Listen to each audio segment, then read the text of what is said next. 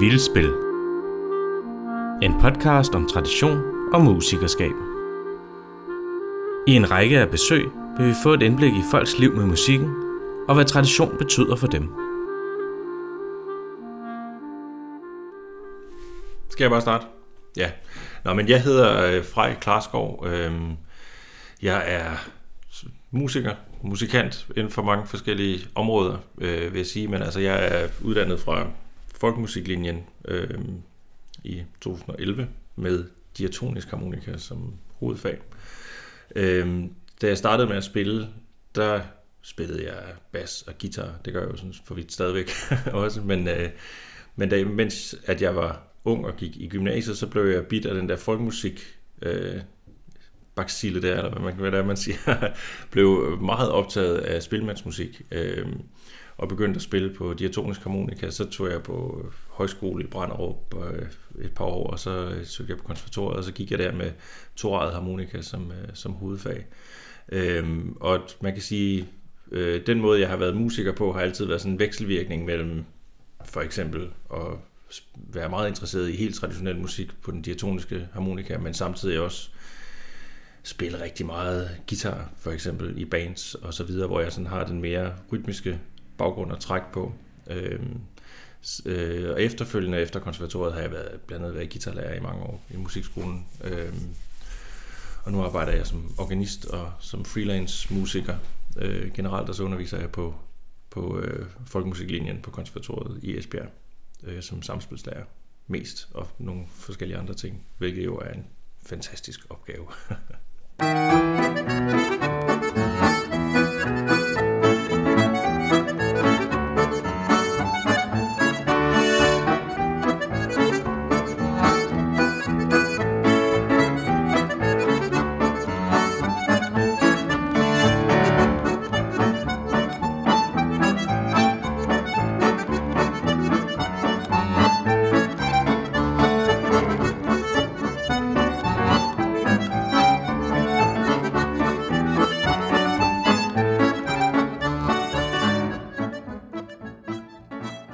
har det jo med inden for folkemusikverdenen at øh, arbejde med sådan nogle ret øh, luftige begreber, som for eksempel tradition og hvad er folkemusik og sådan noget. Og det, det er jo sådan noget, man kan bruge mange sene netter på at sidde og diskutere, når man har muligheden for det. Øhm, altså tradition generelt, det er jo, man kan jo sige, for, som jeg ser det, så er det jo nogle måder, man er sammen på øhm, omkring nogle ting, og det er tradition er jo traditioner. Altså det er jo ligesom vores juletraditioner for eksempel. Vi synes, vi har en juletradition i Danmark, men i virkeligheden så gør alle folk det en lille smule forskelligt. Øh, men der er stadigvæk selvfølgelig nogle fællesnævner, og når det kommer til, til musik, så kan man sige, at den traditionelle musik, den, har, den, den lever på nogle præmisser, og den har nogle forskellige måder at være på mellem mennesker øh, som vi så refererer til som, som vores tradition eller vores folkemusiktradition. Men vi ved jo også, især som musikere eller udøvere af den der tradition, at, øh, at det er også noget, der ændrer sig hele tiden. At man kan ikke sådan entydigt, det er sådan et luftigt begreb, hvis man prøver at tage fat i det, så forsvinder det også lidt ud mellem hænderne på en.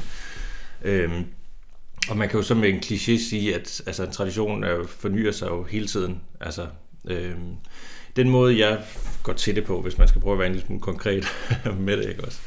Øh, altså, jeg, jeg har altid synes, jeg kommer ikke nødvendigvis selv fra en folkemusiktradition på den måde. Når jeg sådan ser tilbage, kan jeg se, at jeg kommer fra en, en sangtradition på en eller anden måde, som har nogle rødder, øh, uden at det har været en bevidst ting på den måde. Men sådan den der spillemandstradition er ikke noget, jeg selv har oplevet som, øh, som barn overhovedet, er vokset op i. Og jeg tror, at noget af det, jeg blev interesseret i, altså i hvert fald helt fra starten af noget af det, jeg blev interesseret i med, med folkemusikken, det var historierne. Altså det der med, at man kom ind i en, øh, i en musikkultur, hvor der bare var historier, og der var øh, fortællinger, og musikken den havde en mening, udover at man spillede en melodi, så var der også en hel, øh, altså en hel fortællingsramme omkring det. Man, man kunne snakke om spilmand, man kunne høre historierne om det, folk kunne fortælle om, hvordan de havde været ude at spille. Du ved, øh, et, eller andet sted, så de sidder på Oslobåden og spillede den her en aften. Eller, altså, der kommer hele tiden de der historier, som følger med hele øh, musikkulturen. Og så det med, at det var så meget en social musikkultur. Det var en af de ting, jeg blev fanget af rigtig meget, da jeg kom ind i, i folkemusikmiljøet. At man kunne tage ud på, øh, på altså først de der festivaler, der var, og på Rod og Fod og så videre. Og så havde man hele det der sociale liv om at spille musik. Der var aldrig nogen, der tog en, øh, en, øh, altså et, et anlæg med, eller altså, det, der var ikke, øh, hvad skal man sige, ved anførselstegn kunstig musik. Altså der, det hele blev spillet af folk selv. Alt var centreret omkring musikken på en eller anden måde, og så var det bare sådan et socialt liv, der var åbnet sig op. Øhm, det synes jeg var en fantastisk ting, og, og en fantastisk måde at bruge musikken på. Øhm, så jeg vil sige, at en af de ting, som, øh, som, altså, som gjorde, at jeg blev fanget af det der, tror jeg, til at starte med, det var, øh, altså, det var man skal sige, det sociale liv, og så alle de der koder, der var. Og de der koder, det er jo på en eller anden måde traditionen omkring musikken. Og når man så begyndte at tage ud og spille, og spille til bal især, ikke også? Altså det er jo virkelig det, hvor man siger, at den traditionelle musik, ikke også? Det er til dans, og, det er, og der er alle de der koder, og jeg synes bare, det har været utrolig fascinerende at komme ind i den verden der, hvor man, sådan, man kommer ud, og så, når, så snart man, man er ude, for eksempel som danser, til et bal, hvor man mærker, at der er nogle spilmænd, der virkelig ved, hvad de laver, ikke også? Så starter de med to polkager og sådan noget, og så kommer der et eller andet bagefter, hvor man tænker, ah, man er i trygge hænder, og så kører aftenen af. Den der fællesskabsfølelse, der kommer, øh, fordi man, man, har, man, man ved ikke nødvendigvis præcis, hvordan det hele kommer til. Det er ikke forudsigeligt på den måde, men man ved ligesom, at man er inde i en, i en sammenhæng, hvor at man har en fælles referenceramme. Altså det, det er meget det, som jeg synes er traditionen for mig. Altså at man, øh, og så kan man begynde at udforske det, kan man sige, som musiker eller som interesseret, hvad det egentlig er, der udgør den tradition. Men det er meget, altså for mig at, at se i forhold til, til folkemusikmiljøet, så er traditionen meget en følelse. Altså man føler sig på en eller anden måde i godt selskab, i trygge hænder. Man har nogle, øh, man kan sige, nogle ritualer, eller nogle måder at gøre tingene på, eller en måde at spille på, eller en måde at tale på, eller et eller andet, som, som gør, at man, man har en fælles referenceramme. Og jeg tror, altså hvis man skal tage det op på et overordnet plan, så er det det, der binder mennesker sammen. At man ligesom, man er jo ikke sådan fuldstændig... Øh, Øh, altså man, man mødes jo ikke som sådan nogle fuldstændig tomme stykker papir, altså man mødes med alle sine referencer og sine øh, måder at gøre tingene på, sin måde at tale på og alt det der. Og så når man når man indgår i en fælles sammenhæng, så, så føler man en eller anden forbundethed, kan man sige, ikke også?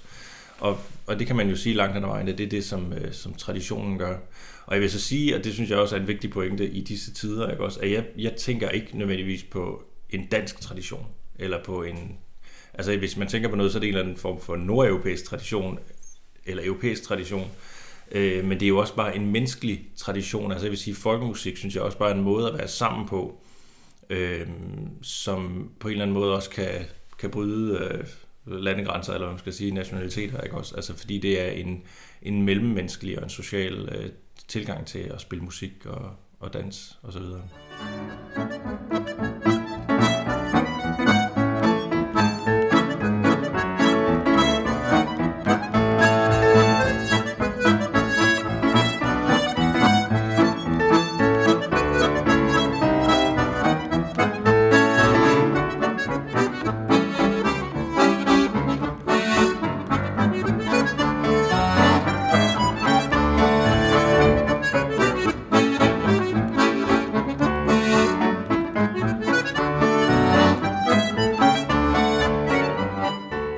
også være i en dårlig tradition. Eller, altså, der kan også være giftige fællesskaber. Der kan også være, altså, det ved vi, der er også en, en dårlig, det kommer vi sikkert til, men der er jo også en, en mørk side af, altså det er der jo med mange gode ting, ikke også? Altså, og, og det der med at have en tradition og en fællesskab, det kan lige så godt være noget, der ekskluderer andre, eller er rettet mod andre, eller altså, når der er nogen, der stiller sig op og siger, at vi skal bevare vores danske traditioner, så, så lyser alle alarmklokker jo. Altså det gør det jo på de fleste almindelige oplyste moderne mennesker, ikke også? Øhm, fordi det er jo ikke det, tradition er. Og det er også derfor, det kan være lidt dobbeltsidigt nogle gange at være folkemusiker eller traditionel musiker, fordi nogle gange føler man også, at man skal forsvare, at man jo ikke har en, en ekskluderende tilgang til noget som helst, bare fordi man anser sig selv for at være traditionel musiker. Altså jeg ser jo naturligvis tradition som som noget positivt, altså med en masse positive ting, og jeg synes, især hvis man skal kigge på den danske folkemusiktradition, at det, jeg altid har synes har været fantastisk ved det, det er, at man, man har den der inkluderende tilgang til det. Altså, og det er jo også fordi, vi har sådan den der førmoderne drøm, altså om de gode gamle dage på landet, ikke også? Altså, hvilket jo også er, det, er, det kan man jo også sætte mange spørgsmålstegn ved, men, men vi har jo sådan en eller anden, eller mange har i hvert fald en eller anden drøm om de gode gamle dage, hvor man gik til bal i forsamlingshuset, og det var både de unge og de gamle, og man stod ved vinduerne og kiggede, hvis man ikke måtte komme ind, og så hvis man skulle lære en ny dans, så var det så ladt børnene det af deres forældre eller deres bedsteforældre. Og det er jo også mange steder den måde, det har foregået på. Så på den måde er det jo ikke en fuldstændig urealistisk ting. Og det, jeg synes, der er mange af de værdier, øh, som ligger i folkemusikken og ligger i folkemusikmiljøet, og den måde, det bliver videregivet på. Øh, at der, der er en nærvær i det, og der er en naturlighed i det, og der er en, ja, en følelse af, at, at alle kan være med lige meget, hvilken alder de har. Og vi oplever det jo også konkret, når vi er ude og spille. Ikke også? Altså, jeg tager selvfølgelig en gang imellem ud og spiller for folkedanserforeninger, eller hvad de nu hedder rundt omkring, folkemusikhuse, eller hvad det, hvad det nu er, ikke også? Altså, hvor der kommer dansere, der kender dansene, og mange af dem, der danser der, er jo måske op i årene og så videre, men, og hvilket, det er jo stadigvæk altid en fornøjelse at spille, ikke også? Men, men det er jo også sjovt, når man kommer ud til, på et gymnasium og skal undervise i øh, folkedans, eller ude på en erhvervsskole, øh, altså hvor at de skal have et eller andet øh, ryst sammen arrangement, og så kommer der sådan to spilmænd her med en harmonika og en violin, ikke også? Men, men det klikker bare. Altså, jeg har den der, tit den der fornemmelse af, at først så er der sådan en eller anden vis modstand, fordi det, det virker lidt grænseoverskridende for, for de unge mennesker nogle gange. Men så snart at der er gået to minutter, så er det som om, så begynder det hele bare sådan at løsne op, og, og man kan bare være i musikken, uden at tænke på, at øh, om det er det ene eller den anden slags øh, dans, det, det er puls, og det er rytme, og det er nogle melodier, og det er at have det sjovt sammen. Øhm, og det er det, der er hele grundlaget for, for, for spilmandstraditionen og så videre. Jeg også synes, jeg, altså, når man ser på dansmusikken i hvert fald, at, man, at det er et naturligt samvær.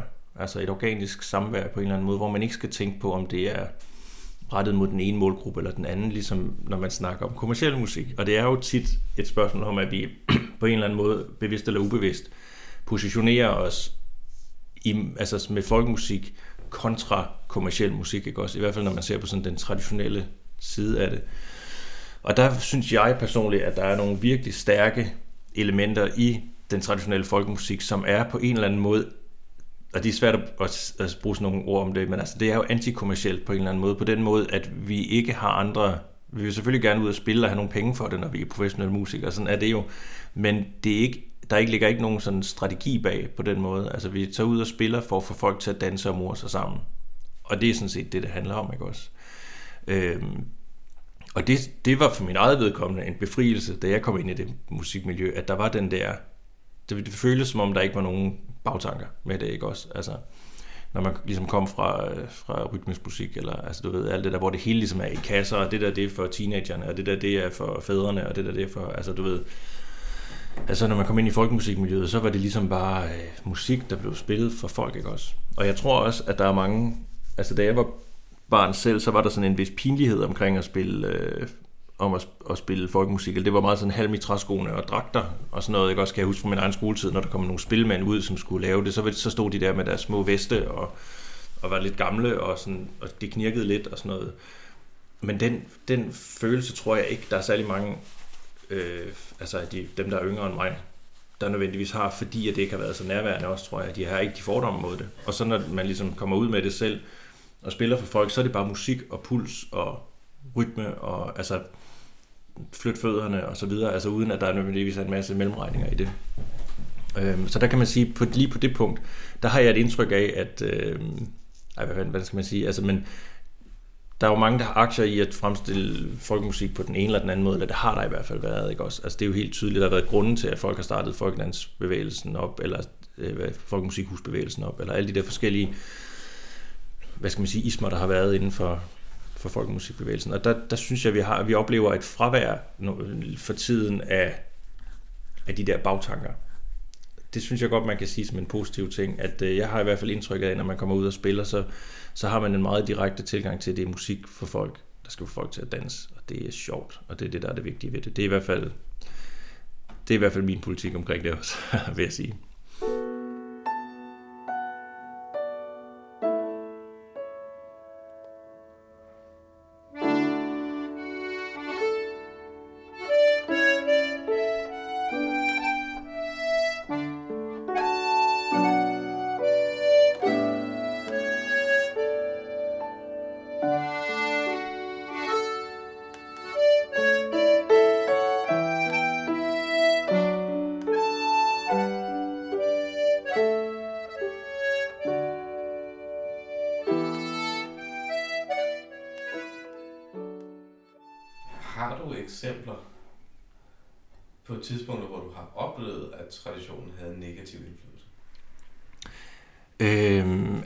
Folkemusikregi, eller, eller generelt. Altså man kan sige generelt, når traditionen... Ja, det bestemmer, det bestemmer, ja, ja. Det bestemmer det er fint. Øhm, altså man kan sige, det er jo sådan, at når traditioner stivner, så bliver det jo en slags spændetrøje, som man får lyst til at bryde ud af. Altså sådan er det jo bare.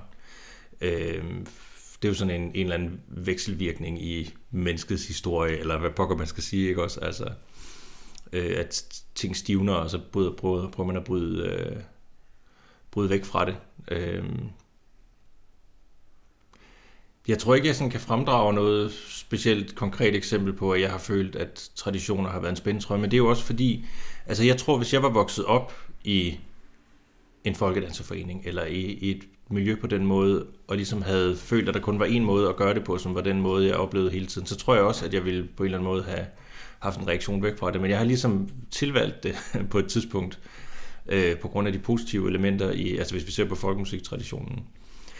Øh, så på den måde, så kan jeg ikke sige, at jeg sådan på den måde har haft negative, øh, negative følelser omkring det. Altså jeg kan da godt engang mellem have den fornemmelse også, når man er ude, og, altså især når man er til stævner, dengang man, man var til stævner og så videre, og, og sådan noget, at man også godt kan få nok af det, eller sådan, altså der er også nogen, der vokser lidt fast i nogle bestemte måder at gøre tingene på. Øhm, og det er jo lidt, altså traditionen er jo på den måde en vekselvirkning mellem os, og det at spille traditionel musik, er jo også en vekselvirkning mellem at holde fast i nogle genkendelige måder at gøre tingene på. Fordi det er jo vigtigt for at få danserne til at danse og øh, det hele til at køre, ikke også? at man har nogle genkendelige mønstre i det, man tager ud og laver. På den anden side, så bliver man også nødt til hele tiden at have den tilgang til det, at man ikke må kede sig selv. Fordi hvis man selv begynder at kede sig, så sidder man og gør det for pengenes skyld, eller for whatevers skyld, ikke også? Altså, og det er en virkelig dårlig position at stille sig selv i som musiker. Altså, øh, at hvis man begynder at stå og kede sig med det, man laver, så bliver man nødt til at gøre noget andet. Og man kan sige, det, øh, det man først og fremmest skal gøre, det er at begynde at spille musikken på en måde, så man selv synes, det er sjovt. Ikke også? Så på den måde, så er der jo en vekselvirkning hele tiden mellem at, øh, at gøre tingene på en genkendelig måde, og så udfordre det. Øhm, og der, hvis man har den tilgang til det, så tror jeg også, at man undgår mange af de der lidt mere spændetrøjeagtige måder. Og, og vi oplever det selvfølgelig, altså også øh, gamle, sure mænd, Altså, der er jo, det er der jo overalt, ikke også? Og det er der jo også inden for spilmandsmiljøet og folkemusikmiljøet, og der er der garanteret mange, som går og sure over den måde, som de unge, altså det vil sige alle under, hvad, 50, gør tingene på, ikke også? Men det kan man jo ikke tage sig af nødvendigvis, især ikke, når det virker, og folk, de, øh, de danser, ikke også? Men altså, man kan sige, det er jo hele tiden en vekselvirkning mellem at have en respekt for, for det, der kom før, og traditionen, og de der koder, som det jo er, ikke også? Altså, hvis man ser helt musikalske koder, sociale koder, ikke også? og så samtidig udfordrer det på en måde, hvor man selv synes, man kan være i det. Altså, det er jo det der, hvor man er musiker i det også. Øhm, og det handler jo også, øh, podcasten her handler jo også om musikerskab, ikke også? Og det er jo, jeg synes jo, at man skal gå til folkemusik på samme måde, som man vil gå til alt muligt andet musik. Altså det er jo, øh, det synes jeg ikke, at man skal lægge nogle restriktioner ned over sig selv, helt overordnet set, altså i forhold til, hvordan man spiller. Men hvis man har interessen for at spille på en traditionel måde, så synes jeg, at der, altså, så har jeg i hvert fald erfaring med, at der er utrolig meget at hente, hvis man begynder at, at gå lidt tilbage. Altså, det er i hvert fald en ting, jeg synes er spændende, og det er også en ting, som jeg brugte tid på, da jeg studerede på konservatoriet. Altså, når, man, når jeg sådan fortæller ude i den almindelige ubeskyttede virkelighed, at, øh, at jeg har gået på konservatoriet, så forestiller folk sig jo det eller andet med, at man sidder og øver 6 timer om dagen på sit instrument, og så kan man tage ud og spille en klassisk koncert eller sådan noget. Men sådan var det jo ikke, da jeg gik på folkemusiklinjen på konservatoriet. Altså det var jo sådan noget med og sidde og have noget samspil og så videre, og så have lidt klaver og, og de der ting, og, og de forskellige fag, vi havde dengang, øh, så, så gik man, så var man på gulvet og stod og dansede kædedans, ikke også? Altså du ved, og lærte, hvordan man, øh, man håndterede en gruppe mennesker derude, hvordan man fik dem til at danse og synge og så videre, og jeg havde sådan et fordybelsesår på et tidspunkt, hvor jeg tog op på, øh, på blandt andet op i Rebil på arkivet deroppe og så, hvad de havde af, af optagelser med, med torader, fordi jeg var interesseret i det. Det viste sig, at der var ikke skide meget rundt omkring. Men der var trods alt nogle optagelser af folk, der spillede torader, ikke også? Fordi jeg synes, det var, det var enormt spændende at dykke ned i, ikke også? Men jeg har det så snart, man begynder at dykke ned i de der traditioner, øh, og høre, hvordan spillede de gamle øh, violinspilmænd, for eksempel, hvordan spillede de egentlig melodierne, hvor det handler meget mindre om selve melodien, end det handler om, om et tag og en puls og en rytme og medklingende strenge og et lydbillede osv. Ikke også? Altså så, hvis man går til det som en, hvad skal man sige, som en musiker og begynder at tage det ind i sit spil og sådan noget, så er der jo ligesom en udtømmelig kilde for at finde noget utroligt interessant at beskæftige sig med, som i min optik er lige så interessant som og, altså, vores rytmiske kolleger, som har studeret jazz og hvad det nu har været, ikke? også de har gået ind i bebop og, og, og blevet totalt øh, dygtige til det, eller vores klassiske kolleger, som, har, som kan spille alle de der ting der, ikke også? Øh, så jeg synes, der er en lige så stor, hvad skal man sige, dybde og faglighed i at være gået ned i det traditionelle materiale, og virkelig have dykket ned i det. Øh, fordi det er en stil, og man kan, man kan høre det jo, som vi ved jo, selvfølgelig med det samme, hvis der kommer nogen ud og spiller spilmandsmusik, som ikke har brugt den tid på at... Altså der er det igen ved traditionerne, ikke også? Og ikke har brugt den tid på at dykke ned i det, ikke også? Så kan man, man kan høre det med det samme, om det, om det taler ind i den, det der fællesskab, eller den der virkelighed, eller den måde, den kontekst, kan man sige, ikke også? At gøre, at gøre tingene på, ikke også? Øhm, og det er virkelig en svær stil at lære og mestre jo. Altså det, og det ved vi jo, og der er jo ganske få også, øh, som, hvor, man, hvor vi sådan tænker, at de virkelig... Vi, vi har det sikkert begge to på samme måde. Vi synes nødvendigvis heller ikke selv, at vi selv mestrer det vel. Altså, det er, øh, men man ved, at der er lige to-tre, man sådan kan tænke, okay, det er i hvert fald nogen, som man ved, altså som, som virkelig har det, ikke også? Øh, det er en svær ting at, at lære sådan, øh, sådan helt, helt rigtigt, ikke også? Så der, altså der vil jeg sige, der er utrolig meget at, at dykke ned i det, så hvis man begynder at dykke ned i dansedelen af det, ikke? også nu snakker vi kun om spilmandsmusik, ikke også? Altså det, man kan sige, det er det, jeg meget har beskæftiget mig med, men altså så er der også hele, vi har en kæmpe sangtradition, ikke også? Altså hvordan pokker gør man med den, ikke? Og, altså, ja, der er jo, der er jo et væld af, af arbejde, der kan gøres, musikalsk arbejde, der kan gøres, ikke også? Men altså, hvis du spørger om, øh, om negative ting ved tradition, altså der kan man selvfølgelig op, altså så snart en tradition bliver ekskluderende, så, så er det jo nødvendigvis en dårlig ting. Altså så er det en dårlig kraft at have med at gøre, hvis, det er, hvis den bliver inkluderende, og den bygger på de gode... Øh, altså det, det er jo utrolig banalt, ikke? men altså hvis man ligesom bygger på de positive sider ved det, så bliver det jo en utrolig positiv kraft at have med sig. Og som musiker, så er det jo, en, øh, så er det jo ligesom en, en rygsæk, man har med sig af, af måder at gøre tingene på.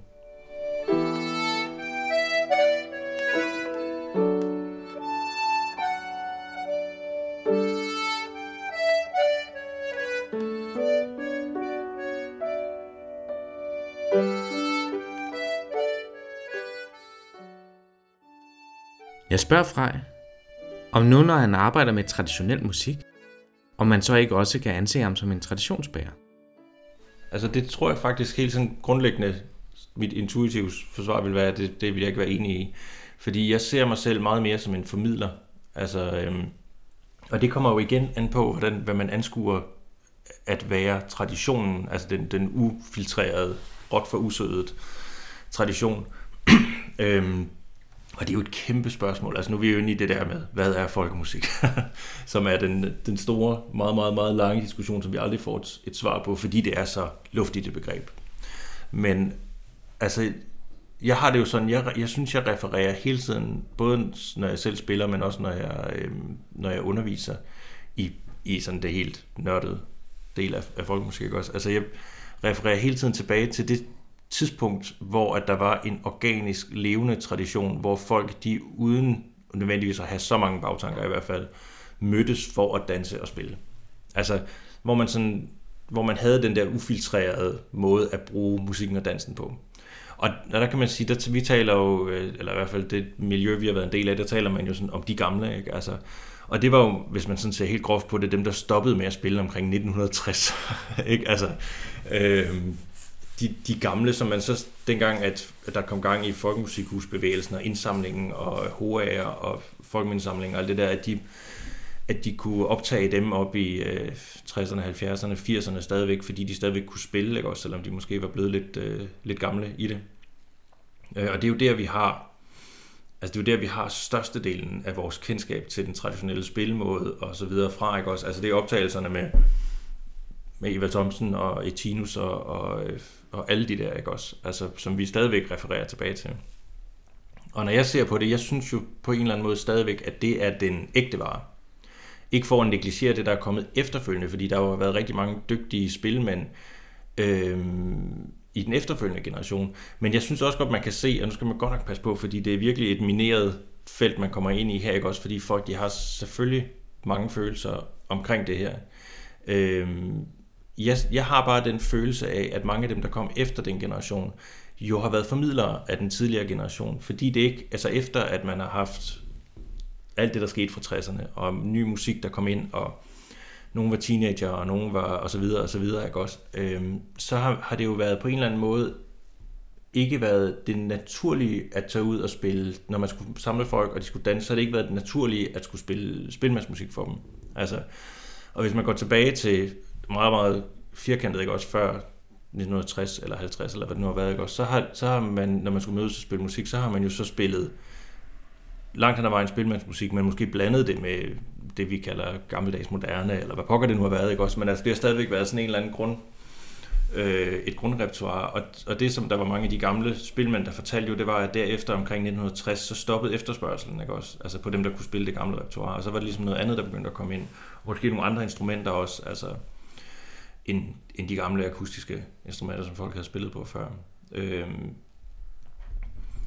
så der, der vil jeg sige, at når man så har interesseret sig for at spille spilmandsmusik efterfølgende, og det er igen en sandhed, jeg bliver ved med at sige det med mange modifikationer, men det har jo måske været en tendens til, at det har været for at, at, ligesom at holde det i live. Ikke også? Altså holde musikken og dansen i live, fordi man synes, der var en kvalitet i, at man ikke bare fulgte med tidens strøm og bare tog det nye hele tiden.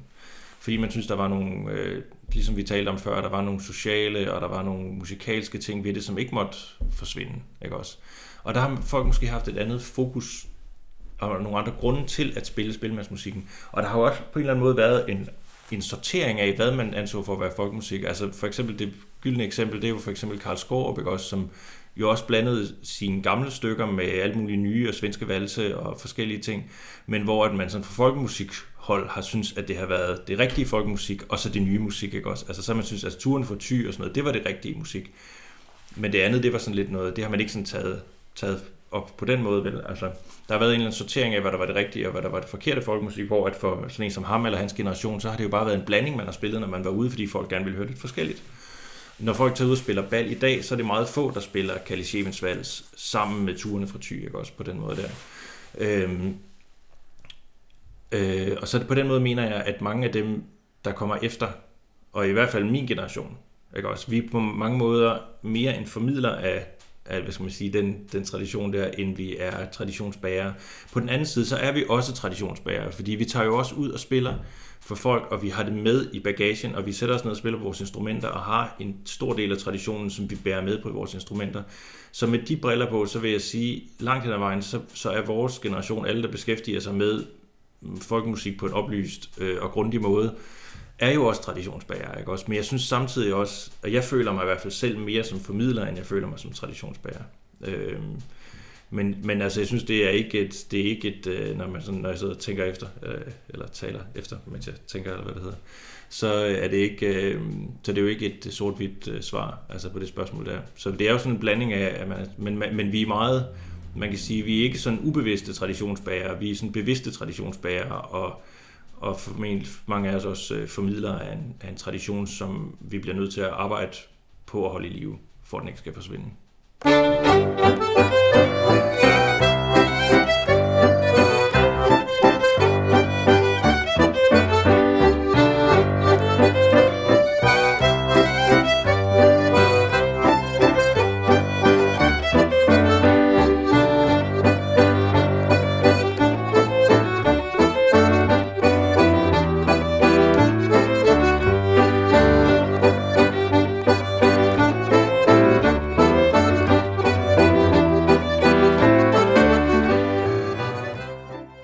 det jo sådan med, med begrebet folkemusik og folkemusikere og så videre, at det er ikke noget, jeg sådan nødvendigvis bruger så meget om mig selv, medmindre at jeg sidder og skriver en eller anden ansøgning, eller sådan, du ved, eller et CV eller sådan noget. Men fordi det er jo ikke en beskyttet titel. Alle kan jo kalde deres, og med, med god ret kalde deres musik, eller alle, mange kan i hvert fald kalde deres musik for, for folkemusik, hvis de vil. Ikke? Altså, hvis det bare har den mindste hint af, af et eller andet, ikke også? Altså det er jo som ligesom at være journalist, så det er jo ikke en beskyttet titel. Men, øhm, og når jeg prøver at forklare, hvad jeg laver, så plejer jeg at sige, at jeg spiller traditionel dansemusik, traditionel dansk dansemusik, eller hvad man skal sige, ikke også? Altså fordi jeg synes, det her er meget hængt op på en funktion. Den måde at spille på er meget hængt op på en funktion. Altså man spiller på den måde, fordi det er det, der fungerer bedst, når man spiller til dans. Ikke nødvendigvis, fordi det fungerer godt til at spille øh, til koncert, vel? Altså, øhm, men altså jeg vil sige, i forhold til at snakke om, hvordan at det udvikler sig, Altså, fordi det er jo det, det handler om også i forhold til fremtiden og sådan noget. Altså, det bliver jo sådan lidt... Øh, det bliver også sådan lidt en mærkelig snak, ikke? Men altså, jeg, jeg har jo en følelse af, i forhold til, når vi taler om det sådan helt basale, traditionelle repertoire og må, spilmåde og sådan noget. Altså, at vi er jo ikke særlig mange, der gør det. Altså, jeg har et spilmandsorkester, musikdirektør Rasmussens Spalorkester. Vi har omkring et job om året. ikke også? Altså, så er der nogle andre, som, som kører det med, med større succes, hvor de har basis i, i meget det samme repertoire, ikke også? Men i, sådan, i det hele store hele, så er der jo ikke særlig, et særlig stort miljø omkring det der, vel?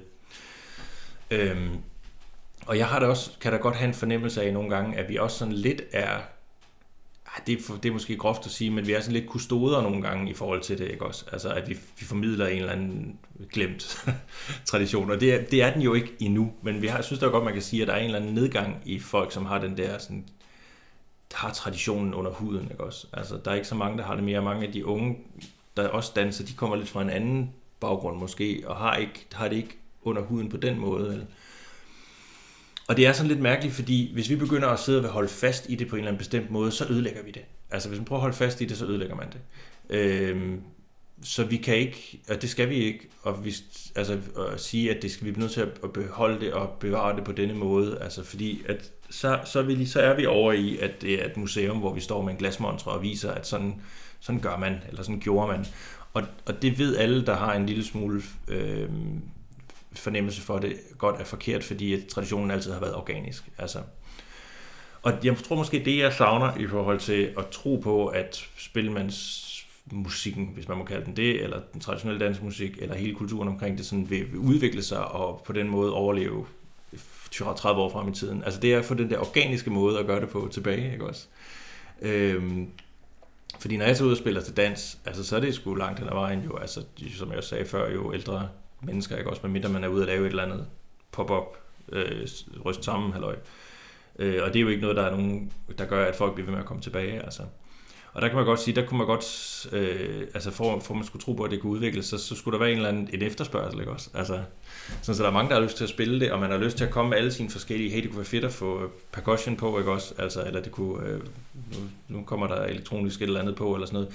Ligesom man for eksempel oplever det i øh, altså der har været der balfolk i, i Belgien for eksempel, hvor man sådan også, også oplever, at musikken den udvikler sig også, i og med, at der lige pludselig står de der flere hundrede unge mennesker og danser, ikke? Også, så begynder folk at spille det på nye måder, hvor det sådan bliver traditionel musik møder verdensmusik osv. Øhm, på samme måde som, øh, som altså, traditionel dansemusik har udviklet sig organisk, øh, i og med at først så har man stået med violiner, så var der en, der kunne spille øh, lidt, øh, lidt anden stemme på violinen, eller, eller de der obligatstemmer eller akkorder på. Og så er der kommet noget meget nyt og moderne, der hedder en harmonika på et tidspunkt. Så har der været et kontrovers omkring det, men så er det glædet ind i traditionen, ikke også? Øhm, men så har man haft øh, blæser, ikke også, fordi folk har været i militærmusikken, og så har, så har de kunne spille øh, horn, og så er der kommet noget af det med, og så videre. Men det er foregået på en organisk måde, fordi at det har, der har været en efterspørgsel efter musikken, og så har den udviklet sig, og så er det glædet ind i traditionen, ikke også.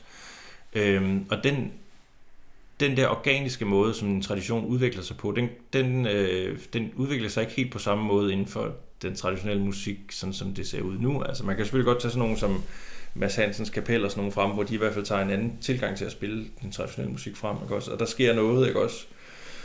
Øh, det kan også være, det er det, der, er, der kommer til at vise vejen frem, men jeg vil sige, det vi mangler først og fremmest i, og igen, nu snakker vi snævert om det traditionelle bal musik, eller fænomen, eller kultur, eller tradition, eller hvad vi nu skal kalde det, ikke også? Altså det er jo, at der, kommer en, at der er en efterspørgsel efter det og der er nogen, der gerne vil have nogle musikere ud og spille, og at øh, der bare skal være fest og ballade, fordi det skal vi også huske, det er jo musik, som handler om fest og ballade.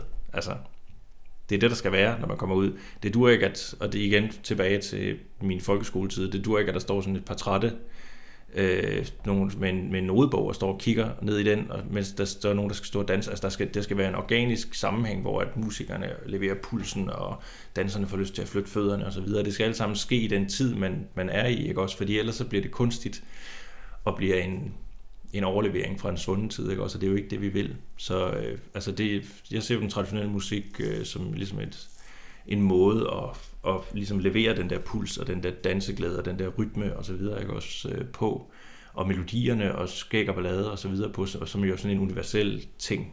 Øhm, men jeg vil sige, at hvis, øh, hvis man skal se en udvikling i det, så vil jeg sige, så skal, så skal der på en eller anden måde, og vi kan jo altid håbe på, at det hele går i bølger, ikke også? så er det lidt ude, så er det lidt inde, ikke også? Øh, men altså, drømmescenariet var, at folk begyndte at flokkes i alle aldre til danseaftenerne, du ved, eller hvor det nu bliver, man mødes og danser, ikke? Altså, og, det, og sætter pris på den der levende musik og den levende udveksling mellem nogle musikere, der virkelig har øjnene på danserne og øjnene på rummet og, og den der intimitet, der kommer øh, den vej der, ikke også? Altså det er ligesom det, man kunne bygge, øh, bygge videre på alle de positive ting ved, ved traditionen. Om det sker, og jeg har opdaget det, eller om det kommer til at ske, det er ikke til at sige. Men det kan vi jo sagtens sidde og drømme om. Altså.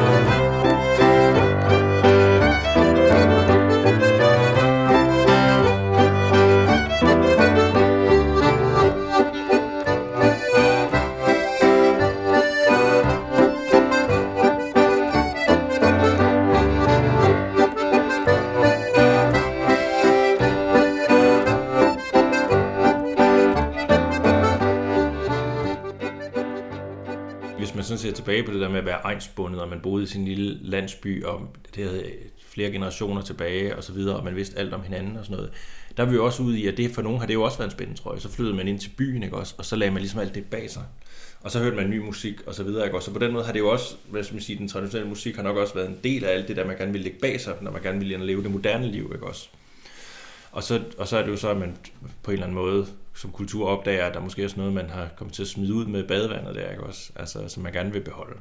Øh, og som, den, som musikken for eksempel kan formidle på en eller anden måde.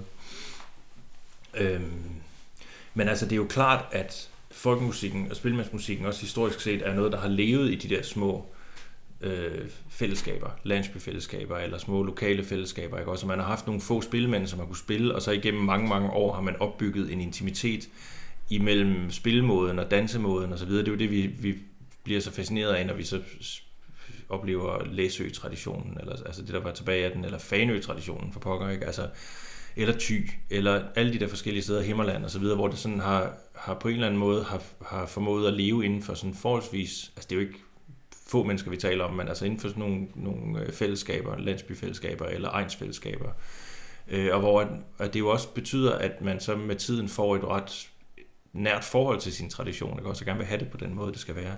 Og det er jo der, hvor de der lo- lokale traditioner, de opstår, ikke? også? Og det er jo på en eller anden måde sådan hjertet i, i spilmandsmusikken, eller den traditionelle dansemusik, at der er de der traditionelle stilarter, at man kan sådan bruge et helt musikerliv på at, øh, at, at lære at spille ty musik på den rigtige måde. eller, altså du ved, øh, så det har da betydet rigtig meget, og det hele bliver jo også, altså man kan sige, og det er jo en, altså langt der var heller ikke en ting, vi skal gå og være sure over nødvendigvis, men det hele bliver jo mere, hvad skal man sige, åbent, og det hele bliver mere internationalt og mere globaliseret og så videre, ikke også? Og vi har også talt om, øh, vi og talt om tidligere, inden vi begyndte at optage, hvordan at meget af det moderne folkemusik, det, det kommer jo også til at på en eller anden måde spille ind i sådan en eller anden international lyd. Altså, hvor nogle gange så kan man godt blive i tvivl om, når man hører øh, meget af det moderne musik, om det er en, øh, om det er svensk musik, eller om det er måske som moderne amerikansk, eller om det altså fordi det hele det udvikler sig på sådan en udveksler sig på en meget naturlig måde. Og jeg vil bare lige understrege, jeg sidder ikke og siger, at jeg synes, det er en dårlig ting. Det gør jeg virkelig ikke. Vidderligt ikke. Altså, fordi jeg, jeg opfatter ikke mig selv som traditionalist overhovedet. Altså, jeg har, som jeg også sagde tidligere, bare en glødende interesse for det der traditionelle musik. Det, har, det rører noget i mig. Jeg synes, det er fantastisk at beskæftige sig med. Men min baggrund er ikke traditionel, og jeg, jeg har spillet meget andet musik og hører meget andet musik. Og jeg synes ikke nødvendigvis, at det er en dårlig ting, at, at musikken udvikler sig, og folk bliver dygtigere og spiller noget som med, med altså det, det, jeg synes, det virker, som om det foregår på en organisk måde, men det er også, det er scenemusikken, kan man sige, ikke også? Så det er ikke noget, der nødvendigvis berører det, vi snakker, har snakket om indtil videre her, vel? Men i forhold til, øh, altså man kan sige, den der scenepræget internationalisering, som sker af folkemusik, genren, kan man sige, fordi det er blevet en genre.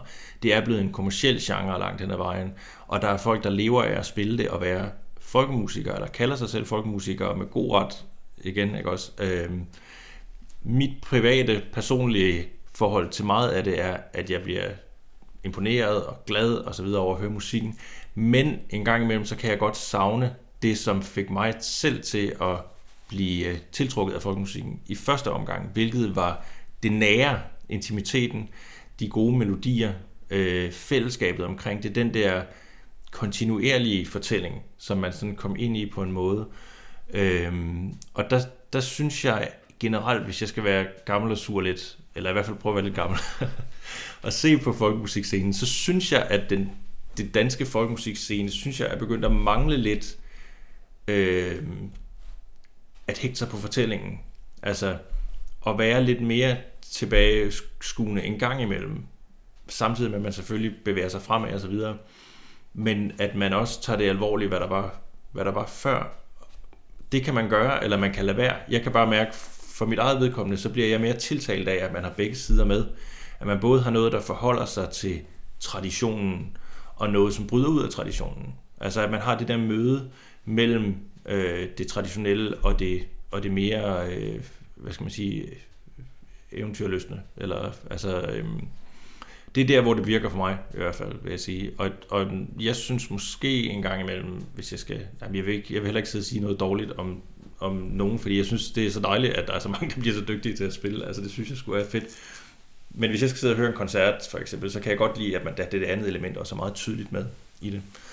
Øhm, men altså, det er jo også fordi, da jeg, altså, da jeg blev dannet musikalsk, så var det jo sådan noget med det vilde og, og fede og moderne. Det var jo sådan noget ulk kvintet. Altså, du ved, sådan, hvor man virkelig havde sådan det helt traditionelle, der mødte det eventyrlige, jazzet, reharmoniseret, ikke også? Eller, og det var sådan noget baltinget, ikke også? Altså, det er sådan helt sjovt at tænke på i dag, ikke også? Og det var jo sådan virkelig moderne øh, dengang, ikke også? Phoenix og sådan noget, der var på scenen dengang. Øh, og det er jo bare, det er jo bare eksploderet, altså alt det der, ikke også sidenhen. Øh, men altså man kan sige, man bliver nødt til at prøve at finde som musiker, ikke også, eller musikant, eller spilmand, eller hvad man kalder sig. Man er nødt til at finde sin egen position i den her, på den her scene, ikke også. Øhm, og jeg ved da i hvert fald, at for mit vedkommende, hvis jeg skal føle mig selv som folkemusiker på en eller anden måde, så, så er det vigtigt for mig at have en tråd tilbage til, til den traditionelle del af det. Til historierne. Ikke bare melodierne, men spillemåden. Historierne, historien. Øh, alle de der ting, hvor det kommer ind i sådan en, som bliver en del af, musikken bliver en del af en større fortælling, det synes jeg er absurd fascinerende jo. Altså, jeg synes virkelig, det er spændende øh, at beskæftige sig med. Øh, og, så, og det har jeg i hvert fald, det ved jeg fra mit eget vedkommende, det skal være en, det skal være en del af min, øh, skal, af min identitet som musiker, eller som folkemusiker, hvis jeg skal være folkemusiker. altså, hvis, man, hvis jeg spiller andre genrer, så betyder det ikke så meget, men lige fordi det var også, hvad skal man sige, var min indgang til, øh, til folkemusikken, så betyder det meget for mig som folkemusiker, at, den, at det element, hvad skal man sige, det bagudskuende element på en eller anden måde er med. Fordi jeg synes, det giver en større rigdom i forhold til os, os selv som musikere at, øh, at bevæge sig fremad. Og når jeg sætter mig ned og spiller, så spiller, sætter jeg mig ikke ned for at spille som Karl Skorup, eller Jens Karl Førby, eller Karl Erik Lundgaard for den sags skyld. Altså jeg sætter mig ned for at spille, som, som jeg selv gør i det her, den her sammenhæng, med min egen musikalitet, som, som rettesnor den tid og den øh, sammenhæng, jeg nu befinder mig i. Men jeg synes, det er vigtigt at have alt andet, øh, hvad skal man sige, have den der tråd med sig, den røde tråd med sig.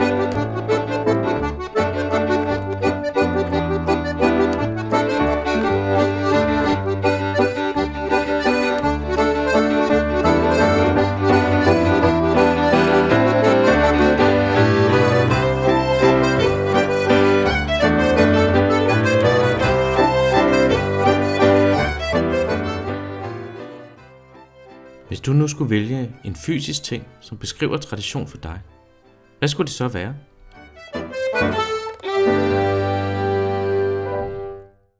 Altså, jeg har en helt konkret ting, som, som næsten er lidt for åbenlys, men jeg synes, at den diatoniske harmonika som en ting, som et instrument, rummer meget af det, jeg synes er, øh, er interessant ved tradition, som også som en slags, et slags symbol.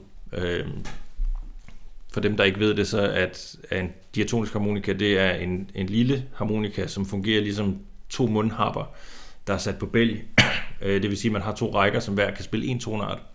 Nogle gange har man kun en række, der kan spille en tonart. Og så har man over i den anden side, i basssystemet, der har man kun de mest almindelige akkorder.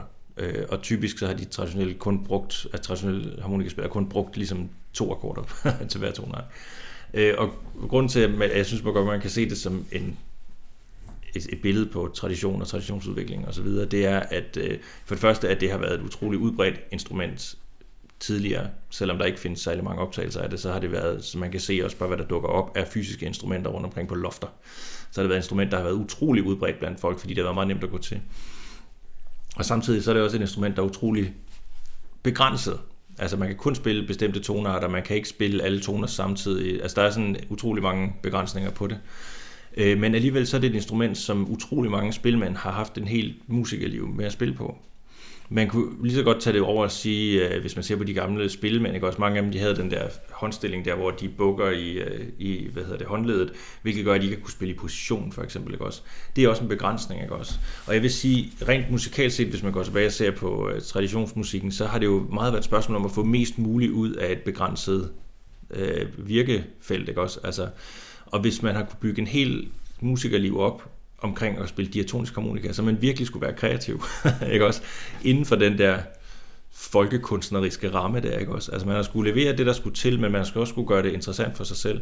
Og det er der, hvor jeg blev fascineret af den diatoniske harmonika til at starte med, for eksempel når man hører Jens Karl Førby, eller man hører nogle af de der gamle Gytter Hård, nogle af de gamle øh, uh, spillere, at de har virkelig fået det mest mulige ud af øh, af noget meget, meget begrænset, ikke også? Et meget begrænset instrument, har de fået det allermest mulige ud af det, og skabt fantastisk musik ud af det, som virkelig er interessant, og som man kan bruge virkelig lang tid på at gå i dybden med, fordi der er så mange lag i det, når man først begynder. Det kan godt være, at man hører det første gang, man tænker, ah, du ved, det lyder sådan lidt knirkende og lidt mærkeligt, og så begynder man at prøve at spille lidt af det selv, og, sådan, og, og så bliver det alligevel, så kan man alligevel ikke helt, og så, skal man, så kan man begynde at interessere sig for, hvilke instrumenter de spiller på, men også bare, hvordan de gør, egentlig hvad er det, de gør, hvordan spiller de egentlig de der trioler der, uden at bruge flere fingre. Altså der er sådan mange ting i det, som er utrolig spændende at, at dykke ned i.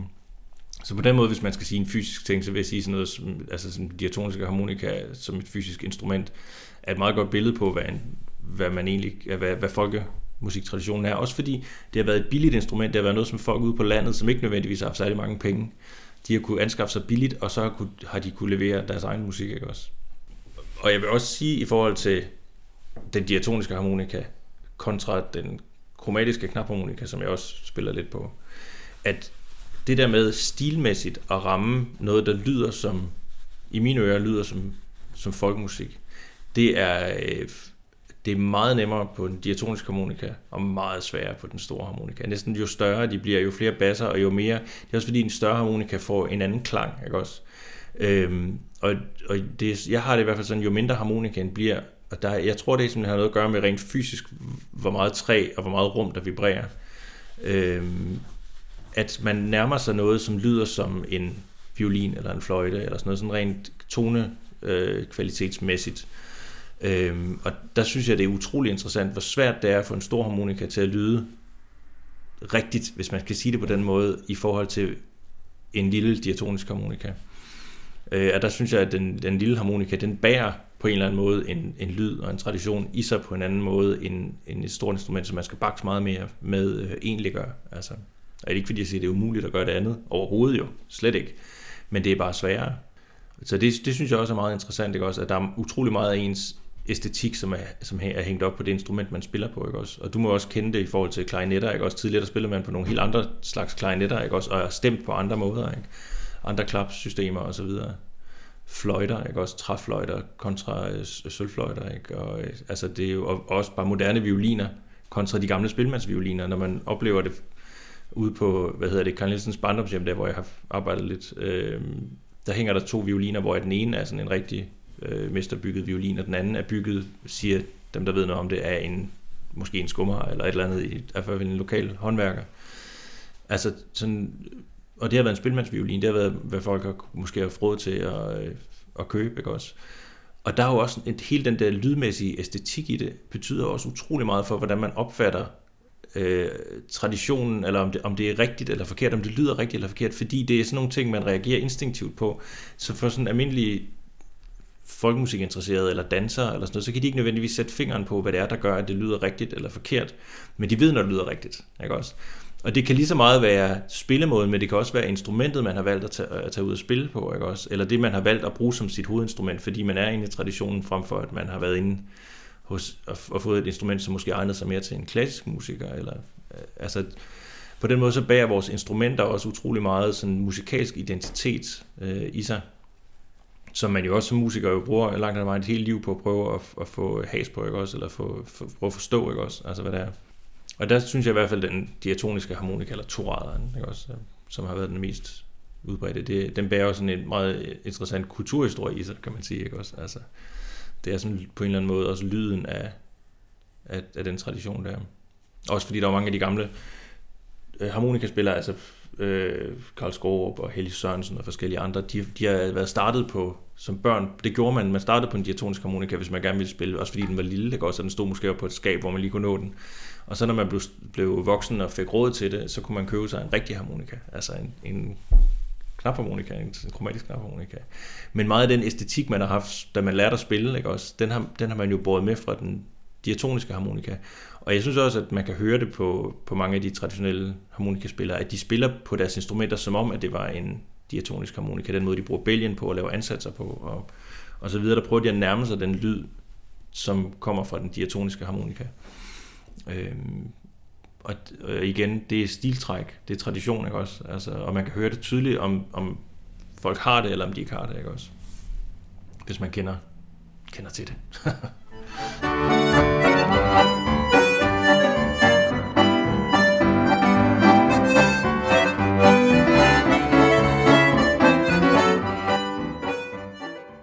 Er tradition vigtigt?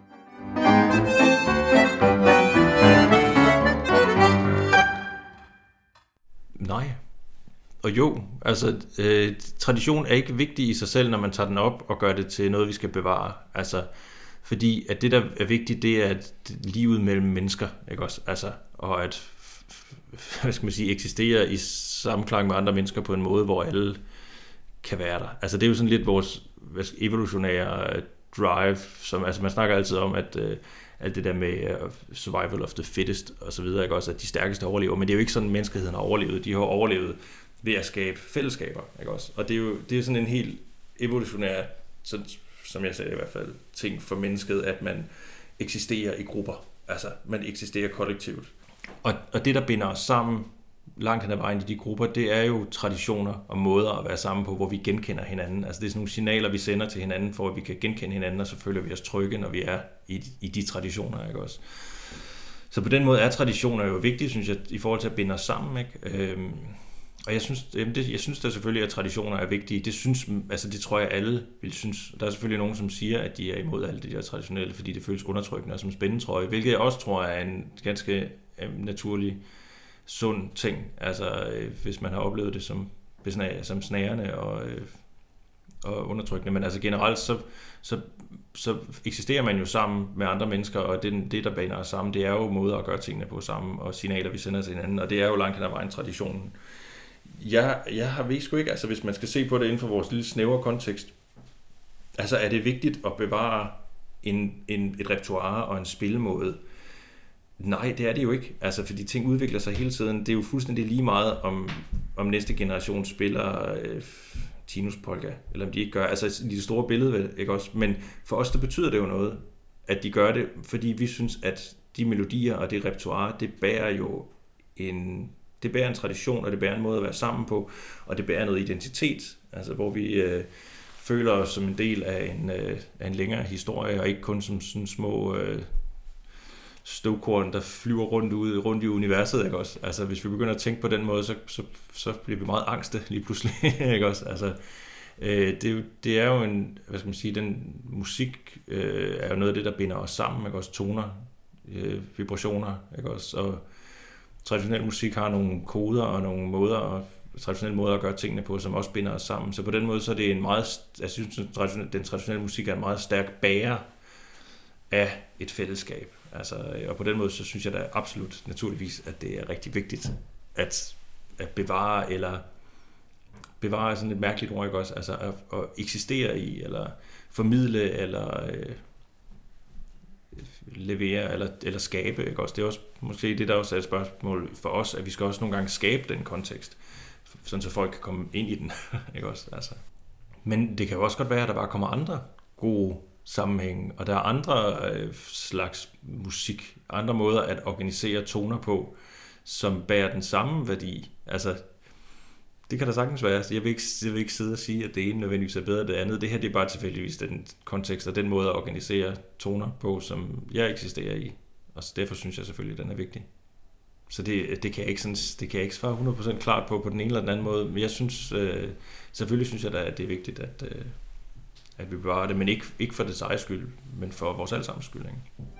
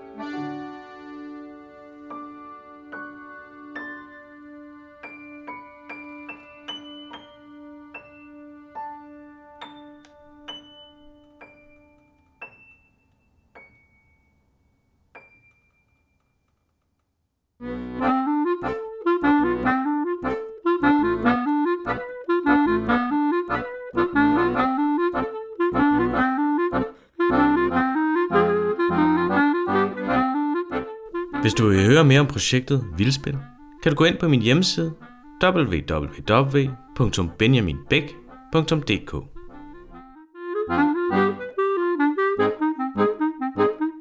Denne podcast blev produceret af Benjamin Bøgelund Bæk. Vi høres ved.